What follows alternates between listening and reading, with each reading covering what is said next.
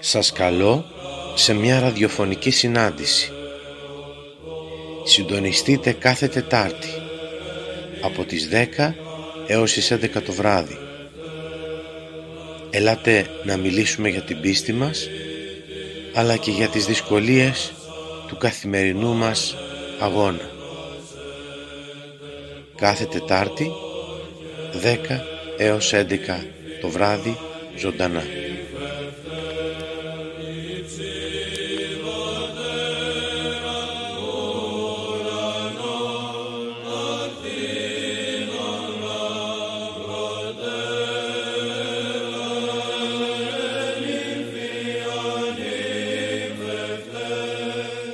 Αγαπητοί μου, η σημερινή ραδιοφωνική παραμυθία δεν είναι ίδια με άλλες φορές, διότι μπροστά σας δεν βλέπετε μόνο το δικό μου πρόσωπο να ομιλεί, αλλά θα κάνουμε μία αναφορά, μία συζήτηση γύρω από έναν Άγιο της Εκκλησίας μας, ο οποίος εορτάζει σήμερα, και αυτός ο Άγιος της Εκκλησίας είναι ο Άγιος Ιωάννης ο Ρώσος.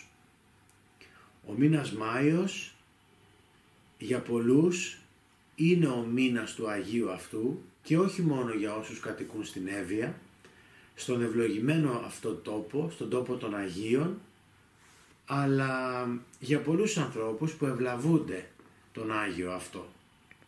Η σημερινή αναφορά δεν θα γίνει ε, σχετικά με τη βιογραφία του Αγίου, που εύκολα κάποιος μπορεί να τη βρει, να διαβάσει μόνο μία σελίδα και συνοπτικά να διαβάσει το βίο, αλλά θα έχει να κάνει σχετικά με το λείψανό του σε σχέση με μία πολύ σημαντική, θα έλεγα και θλιβερή κατάσταση, ιστορική περίοδο της πατρίδας μας. Μιλάω για τον ξεριζωμό των Ελλήνων από τη Μικρά Ασία και βέβαια από το Προκόπη, το οποίο ήταν το χωριό εκείνο που ήταν αποθυσαυρισμένο το λείψανο του Αγίου Ιωάννου του Ρώσου. Να πούμε ότι έχουμε τη χαρά να έχουμε μαζί μας έναν άνθρωπο ο οποίος είναι μαθηματικός, είναι εκπαιδευτικός, αλλά αγαπά πολύ την ιστορία. Και έχει ασχοληθεί με την ιστορία και έχει ασχοληθεί με την ιστορία, την βιογραφία Αγίων και άλλων προσώπων. Είναι μαζί μας ο κύριος Κώστας Ολυκίδης, ε, ο οποίος θα μας κάνει σήμερα μία αναφορά ε, που ίσως πολλοί δεν τη γνωρίζετε. Ε, ο αγαπητός Κώστας είναι από την Ελευσίνα και από τον τόπο αυτό, από την Ελευσίνα, ήταν ο άνθρωπος ο οποίος μερίμνησε για να έρθει το λείψανο του Αγίου από το Προκόπη στο νέο Προκόπη, εν τέλει, της Εύβοιας. Σας καλωσορίζουμε. Καλώς σας βρήκα, πάτε. Χαιρόμαστε πολύ που είσαι εδώ μαζί μας, Κώστα. Ε, και θέλουμε να μας μεταφέρεις εν πρώτης αυτό ακριβώς το γεγονός που ανέφερα, δηλαδή να μας πεις ποια ήταν αυτή η οικογένεια, ποιοι ήταν αυτοί οι άνθρωποι που ανέλαβαν, τι ήταν αυτοί οι άνθρωποι στην, επο... στην την εποχή εκείνη, στα χρόνια εκείνα στο Προκόπη, στην Καππαδοκία, ε, την πορεία όλη που ήρθε το λείψανο, αυτός ο μεγάλος θησαυρός που προσκυνούμε εμείς τώρα στην Εύβοια, και την εξέλιξη, αν θέλεις, αυτής της, ε, ε, της οικογένειας, το τι έγιναν οι απόγονοι ουσιαστικά τώρα που υπάρχουν, της οικογένειας αυτής που ανέλαβε αυτό το μεγάλο εγχείρημα, τη μεταφορά του Ιερού Λείψανου. Το λείψανο το έφερε ο Παναγιώτης Παπαδόπουλος, ο οποίος κατοικούσε στο Προκόπη Καππαδοκίας. Ήταν ένας πολύ πλούσιος άνθρωπος στην περιοχή εκεί. Είχε εργοστάσιο ελαιουργίας και σαπονοποιίας και πολύ μεγάλη ακίνητη περιουσία. Ε, ήταν παντρεμένος στο Προκόπη Καππαδοκίας, είχε και τρία παιδιά Ε, το, το χίλια οκτακόσια είκοσι δύο, μετά τη μικρασιατική καταστροφή, αυτοί παρέμειναν ακόμα εκεί πέρα, αλλά αυτός έξυπνος άνθρωπος όντας κατάλαβε ότι δεν θα ήταν πολύς ο χρόνος που θα μπορούσαν να μείνουν, οπότε σιγά σιγά άρχισε να πουλάει την ακίνητη περιουσία του και να την επενδύει σε χρυσές λίρες. Έτσι έκανε ένα γερό κομπόδωμα, το οποίο είχε στόχο να το φέρει μαζί του όταν θα εργόταν στην πατρίδα. Το έκρυψε σε ένα μικρό κασελάκι στο υπόγειο του σπιτιού του. Όταν ήρθε η ώρα το χίλια εννιακόσια είκοσι τέσσερα, με την ανταλλαγή των πληθυσμών που συμφώνησε ο Βενιζέλος με τον Ινονού, όταν ήρθε η ώρα να μαζέψουν πλέον τα υπάρχοντά τους και δομημένα σιγά σιγά να γυρίσουν, να έρθουν στην πατρίδα, η γυναίκα του μια μέρα που έλειπε στη δουλειά έφερε κάποιους αρακοσυλλέκτες να μαζέψουν ό,τι υπήρχε στο υπόγειο, και αυτοί μαζέψανε και πήραν ό,τι υπήρχε στο υπόγειο και φυσικά πήραν και το κασελάκι με τις λίρες. Όταν γύρισε ο, ο Παναγιώτης Παπαδόπουλος και του, είπε... και του είπε η γυναίκα του ότι τα έχει πουλήσει, αυτός από την αγωνία του ήταν φίλος και με τον δήμαρχο, τον κοινοτάρχη της περιοχής, σελώσανε τα άλογα και αρχίσαν να τρέχουν ρωτώντας από χωριό σε χωριό να, αν έχουν δει αυτούς τους ανθρώπους. Με τις πληροφορίες που πήραν φτάσαν τελικά στο, σε κάποιο χωριό εκεί στην κοντινή περιοχή, τους βρήκανε, πήραν το κασελάκι από το οποίο δεν λείπανε και πολλά πράγματα, αλλά στη διαδρομή ο Παναγιώτης Παπαδόπουλος έκανε το σταυρό του και έλεγε «Άγιε Γιάννη μου, κάνε να βρω το κασελάκι και εγώ σου υπόσχομαι φεύγω θα σας πάρω μαζί μου». Ε, τελικά το βρήκε το κασελάκι, γύρισε σπίτι του, μαζέψαν τα υπαρχοντά τους και τις επόμενες μέρες είχαν στόχο να φύγουν. Όμως έπρεπε να εκπληρώσει και την υποσχετή του στον Άγιο. Στον Άγιο.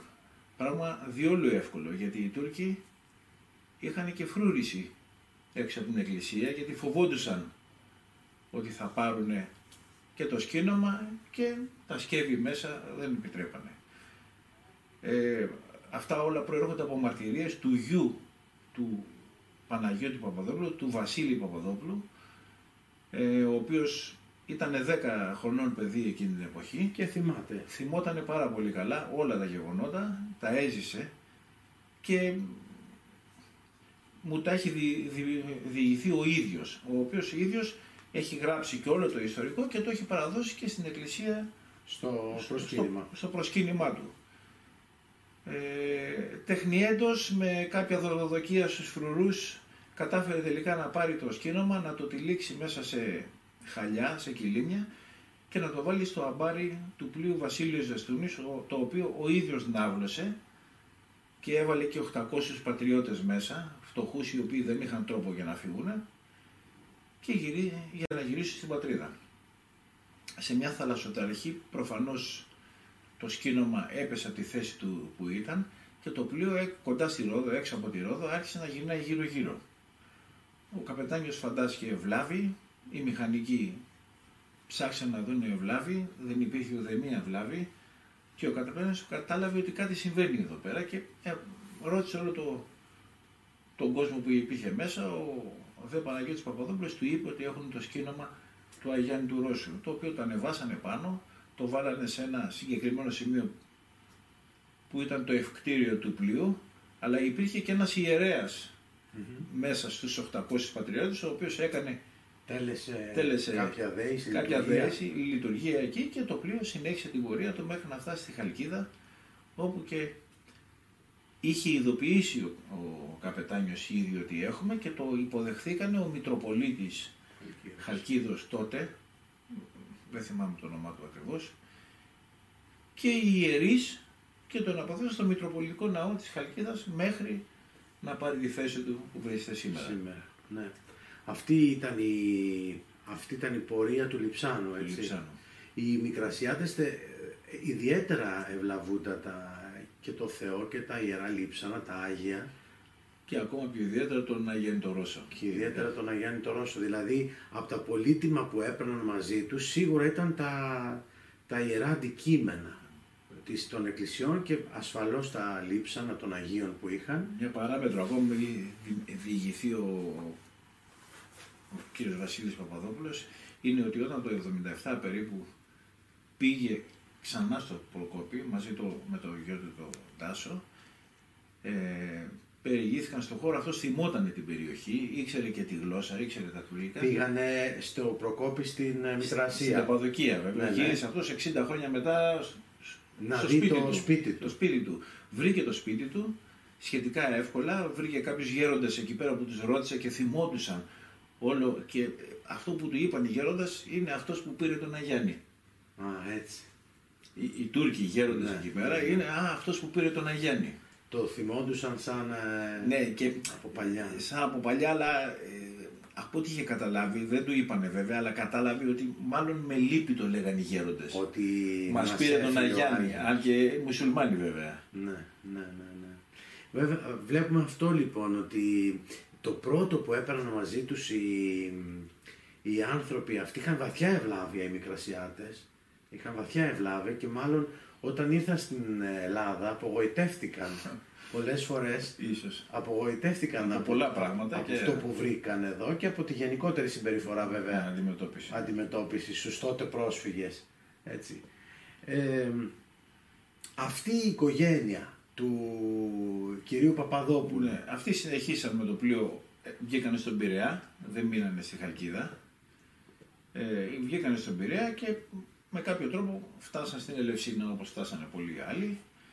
Ο Παπαδόπουλος ευτύχησε στην επαγγελματική του ζωή. Αμέσως με το που ήρθε το είκοσι τέσσερα εδώ πέρα άνοιξε κατάστημα εστιατόριο και εμπορικό κοντά στην πλατεία, την κεντρική πλατεία της Ελευσίνας. Και τη δουλειά αυτή τη συνέχισαν και τα παιδιά του, μεγαλούργησαν σαν έμποροι, ο Βασίλης και ο Γιάννης.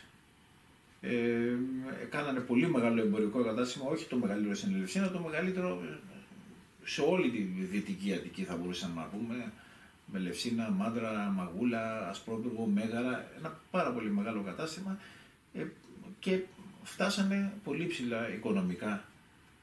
Μάλιστα. Ο κ. Βασίλης βέβαια ήταν και ψάλτης, βέβαια συνέχισε ο, ο, ο ένας γιος. Ο, ο ένας γιος ήταν ψάλτης στον Άγιο Γεώργιο Ελευσίνας, συνέχισε τη ζωή του μέσα στην εκκλησία μέχρι το τέλος του. Εσύ πιστεύεις ότι από την επικοινωνία που είχες ότι ε, τους στιγμάτισε θετικά? Ενώ... Είμαι βέβαιος, δεν το πιστεύω, είμαι βέβαιος, επειδή έχω ζήσει στην οικογένεια, είμαι βέβαιος ότι στις δύσκολες στιγμές της η οικογένεια με ανεξήγητο τρόπο νιώθουν. Ναι, νιώθει και ο, ο, ο εγγονός του Παναγιώτου, ο, ο Τάσος που είναι στην Αυστραλία, στο Σίδνεϊ, νιώθει ότι σε όλες τις δύσκολες στιγμές κάποιο χέρι το τράβαγε να του αλλάξει το δρόμο από εκείνον που πήγαινε να, ναι, οδηγηθεί. Γιατί είναι, είναι, είναι πολύ σημαντικό αυτό που προσέφεραν. Δηλαδή έχουν δώσει σε εμάς ένα θησαυρό. Αυτό το λείψανο του Αγίου που σήμερα έρχονται από όλο τον κόσμο, από όλη την Ελλάδα να προσκυνήσουν οι άνθρωποι με, με, διανύοντας πολλά χιλιόμετρα, ε, όλο αυτό το, προσ, το, το, το έχουμε από αυτόν τον άνθρωπο, στο, στον οποίο έχουν και η Μητρόπολη και ο Μητροπολίτης Χαλκίδος, ο οποίος είναι εξαιρετικός και αγαπά πάρα πολύ τον Άγιο και το ιερό προσκύνημα, έχει τοποθετήσει και απέναντι στον ξενώνα τον, τη φωτογραφία, φωτογραφία του, βέβαια, τη βέβαια. φωτογραφία του, του Παπαδόπουλου, Παπαδόπουλου λοιπόν. Έτσι. Και σε όλους τις, τις βιογραφίες που γράφουν αναφέρεται, αναφέρεται, βέβαια, το, βέβαια. αναφέρεται το όνομα. Και ότι οι απόγονοί τους ζουν στην Ελευσίνα. Κάποιος μου είχε πει ότι υπάρχει και ένα δρομάκι μέσα στο χωριό, αλλά αυτό δεν το έχω βεβαιώσει. Κάποιος ντόπιος εκεί μου είχε πει ότι έχουν βάλει και ένα δρόμο μικρό, ναι, στο όνομα του. Είναι πολύ σημαντικό να πούμε ότι ε, πολλές φορές ο καθένας από μας ή κάποια οικογένεια συνδέεται με έναν Άγιο, ε, και είναι ή, ή οι ίδιοι ή, ο, ή ο, ο Άγιος το διαλέγει αυτό, βλέποντας την διάθεση, την ψυχή κάποιων ανθρώπων, και μετά υπάρχει ένας πολύ δυνατός σύνδεσμος μεταξύ του, του ενός Αγίου και κάποιων, και κάποιων ανθρώπων. Είσαι, όλη η ζωή ακολουθάει, ακολουθεί πλέον αυτό τον... Α, αυτό τον Άγιο και αυτόν τον δρόμο, και τον έχεις βοηθό. Ε, στη συγκεκριμένη περίπτωση είμαι βέβαιος. Έτσι, όπως είναι βέβαιος και ο εγγονός του Παναγιώτη, ο, ο Τάσος Παπαδόπουλος, ο οποίος, τον ξέρετε και εσείς πάτερ, είναι απολύτως βέβαιος ότι τον βοηθάει. Έτσι, δηλαδή, κάποια στιγμή, ας πούμε, του φαινόταν παράξενο τι έγινε, πώς έγινε, μετά από ένα σημείο κατάλαβε, ας πούμε, τι ότι είναι αυτό το πράγμα. Υπάρχει μια αρρωγή, ας πούμε. Ναι, α... οπωσδήποτε. Δεν α... Από τον Άγιο. Μάλιστα. Σε αυτό το πρώτο μέρος της παραμυθίας είχαμε την ευκαιρία να, να ακούσουμε την, αυτή την πραγματική ιστορία, πώς έγινε η μεταφορά του Ιερού Λειψάνου του Αγίου Ιωάννη του Ρώσου. Θα δοθεί ευκαιρία να πούμε και άλλα πράγματα στη συνέχεια, μετά από μια, ένα πολύ μικρό διάλειμμα. Εκ γήσω καλέσα σε προς ουρανίου μόνας, τήρη και μετά θάνατον αδιαλόβητον το σκήνο σου.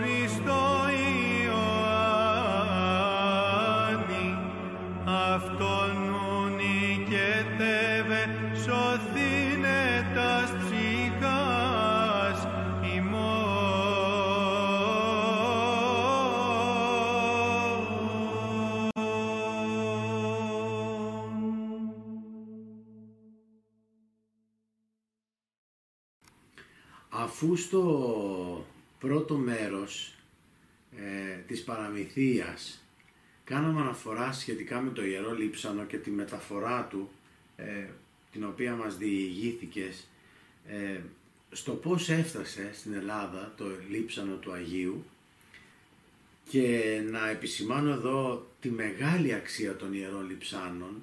Κάπου ο Ιερός Χρυσόστομος λέει ότι τα χωρίσαμε με το Θεό.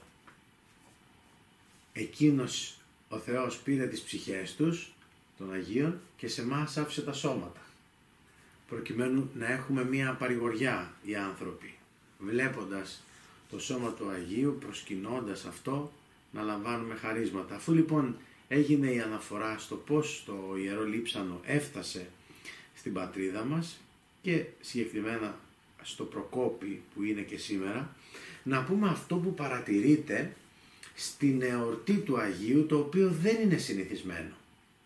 Ποιο είναι αυτό, τι παρατηρούμε στην εορτή του Αγίου, στη μνήμη του Αγίου? Υπάρχουν πάρα πολλοί άνθρωποι, δεν είναι μόνο ε, νέοι σε ηλικία, είναι γέροντες σε ηλικία, είναι άνθρωποι που έχουν κινητικά προβλήματα, είναι ακόμα και παιδάκια μικρά, τα οποία τους μεταφέρουν, τα οποία μεταφέρουν οι γονείς τους, και κάνουν ένα οδηπορικό ε, από τα Ψαχνά οι περισσότεροι, κάποιοι ξεκινούν και από τη Χαλκίδα και φτάνουν μέχρι το Προκόπη. Δηλαδή ε, οδηπορούν όλη τη νύχτα και φτάνουν μέχρι το Προκόπη. Ήδη όταν άλλοι φτάνουν πολύ νωρίς, έχει ξεκινήσει η ακολουθία, ο όρθρος ή η πανηγυρική Θεία Λειτουργία. Αυτό που γίνεται, ενώ δεν συνηθίζεται, δεν είναι κάτι νέο. Όσοι διαβάζουν την Παλαιά Διαθήκη το έχουν δει αυτό να συμβαίνει, θα το έχουν καταλάβει διαβάζοντας το ψαλτήρι, τους ψαλμούς του Δαβίδ, ότι υπάρχει μία ειδική κατηγορία ψαλμών, λέγονται ιεραποδημητικοί ψαλμοί αυτοί. Και γιατί λέγονται έτσι? Διότι λέγονταν κατά τη διάρκεια της πορείας των Ισραηλιτών που ήταν εκτός Ιεροσολύμων να πάνε στα Ιεροσόλυμα. Δηλαδή η πορεία τους αυτή ήταν μία ιερή πομπή, γινόντουσαν κατά ομάδες, μετακινούνταν, και μάλιστα στο δρόμο η οποία πορεία μπορεί να κρατούσε και μέρες για εκείνους, γιατί ήταν σε διάφορες περιοχές εκτός Ιεροσολύμων, χωρίς μέσα, με οδηπορία, με κούραση αρκετή. Στο δρόμο όμως δεν, δεν ξέφευγαν από το σκοπό του προσκυνήματος. Στο δρόμο γινόταν προσευχή και μάλιστα φαίνεται από τους ψαλμούς ότι χωρίζονταν σε ομάδες και έψαλαν αντιφωνικά. Η μία ομάδα έλεγε αυτό, η άλλη απαντούσε. Ό,τι ακριβώς γίνεται σήμερα σε μας μέσα στις εκκλησίες. Έχετε δει ότι υπάρχει ο δεξιός χορός, ο δεξιός ψάλτης και ο αριστερός χορός. Από πού έχει προκύψει αυτό? Από εδώ. Από την Παλαιά Διαθήκη είναι αυτό. Όπως έψαλαν τότε, με τον τρόπο αυτό τον αντιφωνικό, έτσι γινότανε, έτσι γίνεται και σήμερα στην Ορθόδοξη λατρεία μας. Έτσι. Αλλά το περπάτημα δεν είναι νεοτερισμός στον Αγέντο Ρώσο. Το περπάτημα όχι δεν είναι νεοτερισμός, είναι μια διατήρηση μιας παλαιότατης, ε, πανάρχιας, αρχαίας ε, συνήθειας, ιερής συνήθειας, που την βλέπουμε, επειδή ασχολείσαι και με τον αρχαίο ελληνισμό, που την βλέπουμε και γενικώς στις, ε, Βεβαίως, στις λατρείες. Και στα Λευσίνια Μυστήρια υπήρχε το περπάτημα από την Αθήνα. Ερχόντουσαν... Γι' αυτό και τη λέγανε Ιερά Οδό, έτσι, mm. αυτήν την... Βέβαια, μόνο η Ιερά Οδός δεν ήταν, αν σκεφτούμε το τι γινόταν σε αυτή την πορεία, αλλά η αλήθεια είναι ότι εδώ, στον, ε, στα προσκυνήματα που γινόντουσαν στα Ιεροσόλυμα, στον ναό των Ιεροσολύμων, πράγματι υπήρχε μία εφταξία και υπήρχε μία διάθεση προσευχητική στους ανθρώπους. Δηλαδή, ε, προχωρούσαν, οδηπορούσαν και... προσεύχονταν.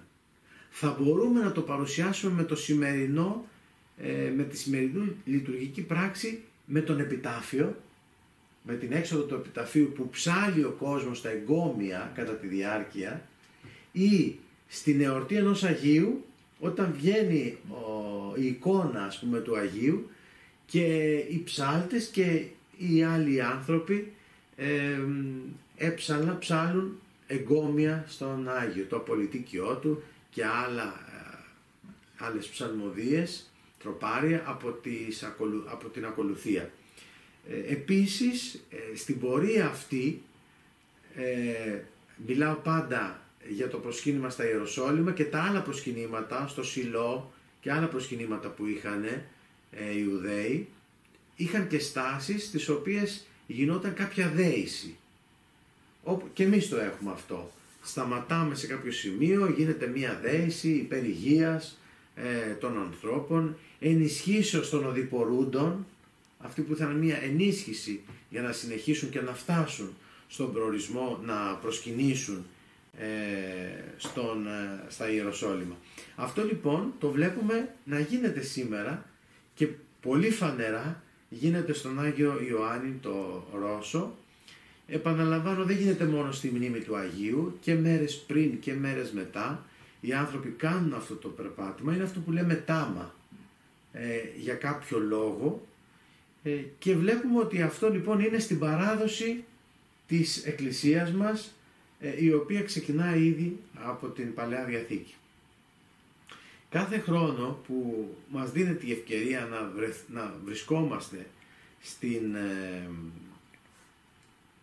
Πανηγυρική αυτή, την πανηγυρική αυτή μέρα στο, στο Ιερό Προσκύνημα, ε, επί έτη, συναπτά έτη, ο ευλαβέστητος αυτός κληρικός, ο πατήρ Ιωάννης ο Βερνέζος, ο οποίος είναι πλέον και κοιμημένος ε, πριν από λίγα χρόνια, ο, ο πατήρ Ιωάννης στην, κατά τη διάρκεια της αγρυπνίας πολλές φορές ομολογούσε γεγονότα, ζωντανά γεγονότα που του είχαν διηγηθεί άνθρωποι ε, κατά την οδηπορία αυτή, την οδηπορία τους. Πολλές φορές μας έλεγε ότι μην βλέπετε τώρα που ο δρόμος είναι καλύτερος. Ε, υπά, υπήρχαν εποχές που οι άνθρωποι μέσα από τα βουνά και μέσα από μονοπάτια ε, πήγαιναν για το προσκύνημα, χανόντουσαν. Και τότε βλέπαν κάποιον νεαρό στην ηλικία που εμφανιζόταν μπροστά τους και τους υποδείκνυε τον δρόμο για να πάνε για το, για το Προκόπη. Ήταν ο Άγιος αυτός, αφού τον αναγνώριζαν και μετά, όταν τον έβλεπαν και στα εικονίσματα, ότι αυτός ήταν ο νέος που εμφανίστηκε μπροστά μας και μας έδειξε το δρόμο. Όμως, εκτός, ε, εκτός από αυτό το, αυτά τα γεγονότα, δηλαδή τα πραγματικά γεγονότα, τα θαύματα θα έλεγα, που γινόντουσαν και γίνονται στους ανθρώπους, ο Άγιος έχει μία ε, έντονη παρουσία στη ζωή των ανθρώπων που τον γνωρίζουν, αλλά και στη ζωή των ανθρώπων που δεν τον γνωρίζουν. Τι εννοώ? Είναι πολλοί άνθρωποι που τον επικαλούνται. Είναι πολλοί άνθρωποι οι οποίοι δίνουν το όνομα στα, στα παιδιά τους όταν τον επικαλέστηκαν για ένα θέμα υγείας ή μια ατεκνία που είχαν και παρακαλούν τον Άγιο να τους δώσει ένα παιδί και θα δώσουν το όνομά του, και γι' αυτό και έχουν και πολλές βαπτίσεις στο ιεροπροσκύνημα που δίνουν το όνομα του Αγίου Ιωάννου του Ρώσου. Εκτός αυτών που τον ήξεραν, εμφανίζεται και σε ανθρώπους που δεν τον ξέρουν, ως πάλι ένα νεαρό πρόσωπο, ένας Άγιος που λέει ότι είμαι ο Ιωάννης, ε, βρίσκομαι στην, ε, στο, στο Προκόπη, στην Εύβοια, να έρθετε να, να προσκυνήσετε. Και οι άνθρωποι που δεν το ξέρουν λοιπόν καθόλου τον γνωρίζουν και αυτοί με αυτό το θαυματουργικό τρόπο, θαυμαστό τρόπο. Επίσης πάρα πολλοί άνθρωποι ε, τον επικαλούνται για θέματα έτσι υγείας. Ο Άγιος, όπως αναφέρουν και ντόπιοι, ε, είχε πολύ καλή σχέση με τον Όσιο Δαβίδ. Και πώς να μην είναι καλή σχέση μεταξύ δύο Αγίων? Αλλά ενώ επειδή είναι στον ίδιο τόπο, στην ίδια περιοχή, διακονούν τους ίδιους ανθρώπους. Ο Όσιος Δαβίδ λοιπόν από τις ραβδιές της Εύβοιας κατέβαινε, έπαιρνε λέει τον Άγιο Ιωάννη το Ρώσο από τον Προκόπη και μετά πήγαιναν προς την Αθήνα σε θεραπευτήρια προκειμένου να λάβουν ε, μέρημνα. μέρημνα μέσα σε νοσοκομεία για ανθρώπους που έκαναν επεμβάσεις ή είχαν την, ε, την ανάγκη τους. Και έχουμε θαυμαστές έτσι αναφορές ε, για ανθρώπους που είδαν τους Αγίους αυτούς τους δύο μέσα στα χειρουργεία. Και μάλιστα μετά κάποιος είχε πει, θυμάμαι, ότι ας είναι καλά οι γιατροί οι οποίοι με βοήθησαν. Και εμφανίστηκε ο Άγιος Ιωάννης αυτό και του είπε εμείς ήμασταν παρόντες και κατευθύναμε τα χέρια των γιατρών. Ε, γεγονός που σημαίνει ότι ο Άγιος και γενικότερα οι Άγιοι δεν είναι ε, μακριά από τον άνθρωπο, είναι κοντά στους ανθρώπους και στις ανάγκες τους, όταν εκείνοι, οι άνθρωποι δηλαδή, με πίστη... Και στην Ελευσίνα υπάρχει τέτοιο. Υπάρχει τέτοιο παράδειγμα. Ναι, βεβαίως. Ένας άνθρωπος πήγε να χειρουργηθεί και μετά το χειρουργείο βγήκε ο γιατρός έξω και του παρεξηγημένος και είπε αφού είχατε καλέσει άλλο γιατρό εμένα, τι με θέλατε. Γιατί με θέλατε. Και μάλιστα είχε, πρέπει να βρήκατε κορυφή, λέει, γιατί αυτός ήταν... Γνώστης, καλός, ήτανε... της ιατρικής, ναι. Καθηγητής. Και λέει, ο άνθρωπος τους είπα, δεν είχαμε κανένα γιατρό, τι λέτε τώρα. Μάλιστα. Βρήκατε τον κορυφαίο γιατρό που υπάρχει, λέει, και εμένα τι με θέλετε. Μάλιστα. Είναι αυτό που λέμε, ότι οι Άγιοι είναι κοντά. Ναι, αλλά αυτοί προσευχόντουσαν στον Αγέννητο Ρώσο για τον Αγέννητο Ρώσο. Επικαλούνταν το σημείο τον, τον Άγιο. Έτσι, ακριβώς. Οι γενείς καταλάβανε αμέσως δηλαδή τι... Ακριβώς, ακριβώς. Βλέπουμε λοιπόν ότι είναι σημαντική έτσι η παρουσία του, του Αγίου. Ε, επίσης ένα θαυμαστό που θα ήθελα να μοιραστούμε είναι και αυτό, αυτή η διαδικασία της αλλαγής των αμφίων του Αγίου. Ο Άγιος με κάποιο τρόπο ε, πληροφορεί ε, για την αλλαγή των αμφίων. Και γίνεται μια πολύ ιδιαίτερη έτσι ακολουθία και κλεισμένων των θυρών ε, με τον Μητροπολίτη και τη συνοδεία του ε, που κάνουν αυτήν τη διαδικασία της αλλαγής των αμφίων ε, του Αγίου. Και θυμάμαι ότι ο πατήρ Ιωάννης, ο Βερνέζος, μου έλεγε, ε, με συγκίνηση μου έλεγε μια φορά, στο πώς ε, ένιωσε όταν έβαλε το χέρι του στην πλάτη του Αγίου, τη στιγμή που του έβγαζε το ιερό άμφιο από πάνω του, ότι έπιανε πραγματικό ζωντανό σώμα. Τόσους αιώνες μαζί, σε μια εκκλησία που κάηκε και το λείψανο έμεινε άφθαρτο, έτσι, πολύ σημαντικό αυτό, σε μια ταλαιπωρία, ας πούμε, μετά από ταλαιπωρία τόσων αιώνων, ε, ταλαιπωρία του λειψάνου με την, ε, με την πυρκαγιά, αλλά και τόσων ετών, mm. να μένει ε, ο Άγιος σε τέτοια αυθαρσία. Έβαλε λοιπόν, μου είπε, το, το χέρι του ε, πίσω στη, στην πλάτη του Αγίου και ένιωσε ότι πραγματικό ήταν, ήταν σώμα σαν ενός ανθρώπου που είναι ζωντανού. Είναι αυτό που παθαίνουμε πολλές φορές και όταν προσκυνάμε ιερά λείψανα, που είναι σε θερμοκρασία ανθρώπου που βρίσκεται εν ζωή. Και στο Άγιον Όρος πολλές φορές που πάμε και προσκυνάμε και λείψανα Αγίων, δεν έχεις αυτήν την αίσθηση όταν προσκυνάς ένα, ε, λείψ, ένα λείψανο ανθρώπου που πέθανε, μετά από λίγο, από λίγο ώρα είναι παγωμένο. Είναι παγωμένο. Στα λείψανα των Αγίων ακριβώς ο Θεός ε, επιτρέπει να υπάρχει αυτή η αυθαρσία και αυτή η ζεστασιά και βέβαια αυτή η μυροβλησία που υπάρχει, ε, ακριβώς, που δηλώνει ακριβώς ότι έχει περάσει στην αυθαρσία ε, ο, ο συγκεκριμένος άνθρωπος. Δηλαδή τι κάνει? Η χάρις του Θεού που είναι άκτιστη έχει μπει μες στο κτιστό και δεν επιτρέπει την αλλίωση του κτιστού. Αυτό είναι πολύ πολύ σοβαρό. Και το βλέπουμε αυτούς τους ανθρώπους που μετά από λίγο καιρό δεν υπάρχει τίποτα. Ε, έχουν αλλοιωθεί. Ο Θεός συγκεκριμένα για κάποιους Αγίους, όπως θέλει εκείνος, ε, έχει αυτή την, έχουν αυτή την αυθαρσία, την οποία ε, ε, βλέπουν και οι άνθρωποι, ε, αντιλαμβάνονται και δυναμώνουν. Ο Άγιος Ιωάννης ο Ρώσος είναι ένας πολύ αγαπητός Άγιος. Ε, αν θα μπορούσαμε και με εσάς που βλέπετε σήμερα αυτή την παραμυθία να μιλήσουμε, ε, θα, θα, σίγουρα θα μας λέγατε και εσείς βιώματα από εκείνον, ε, στο πώς και στη δική σας ζωή ε, βρέθηκε βοηθός και ενίσχυσε ε, την ψυχή σας, ενίσχυσε τις δυνάμεις σας και φέρατε εις πέρας μια δύσκολη στιγμή της ζωής σας. Εμείς αυτό που έχουμε να παρακαλέσουμε τον Άγιο σήμερα, που είναι η μνήμη του, σήμερα που εορτάζει, είναι να σκεπάζει την πατρίδα μας, αλλά και τον κόσμο ολόκληρο, σε μια εποχή που φαίνεται ότι τα πράγματα δεν είναι τόσο απλά, σε μια εποχή που είναι κάπως μπερδεμένα τα πράγματα σε παγκόσμιο επίπεδο και δύσκολα, και με αφορμή αυτόν τον τελευταίο ιό που έχει εμφανιστεί και έχει αλλάξει, η αλήθεια είναι, τις, ζωέ, τις ζωές μας. Ε, είδαμε ότι δεν είναι ο άνθρωπος παντοδύναμος, ε. με, ένα απλό, με έναν απλό ιό όλα αλλάξαν, έτσι. Ε, αυτό το εγκλισμός των ανθρώπων μέσα στα σπίτια τους ασφαλώς έχει φέρει μια ψυχική κούραση.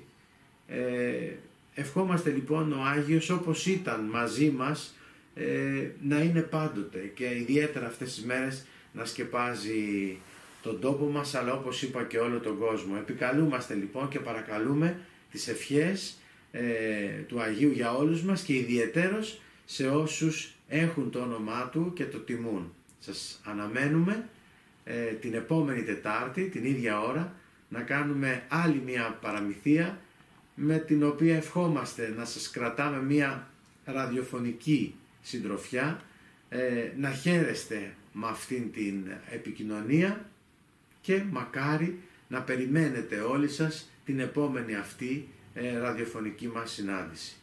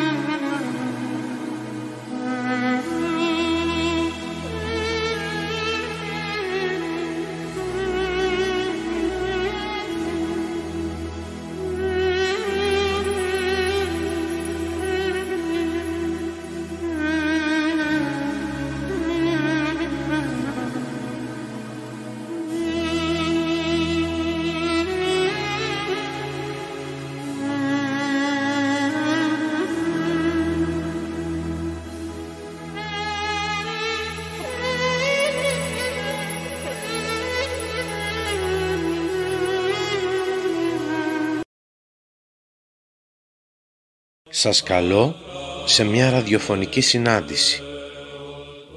Συντονιστείτε κάθε Τετάρτη από τις δέκα έως τις έντεκα το βράδυ.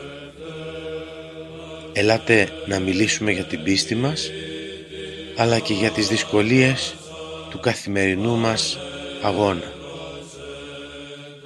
Κάθε Τετάρτη δέκα έως έντεκα το βράδυ ζωντανά.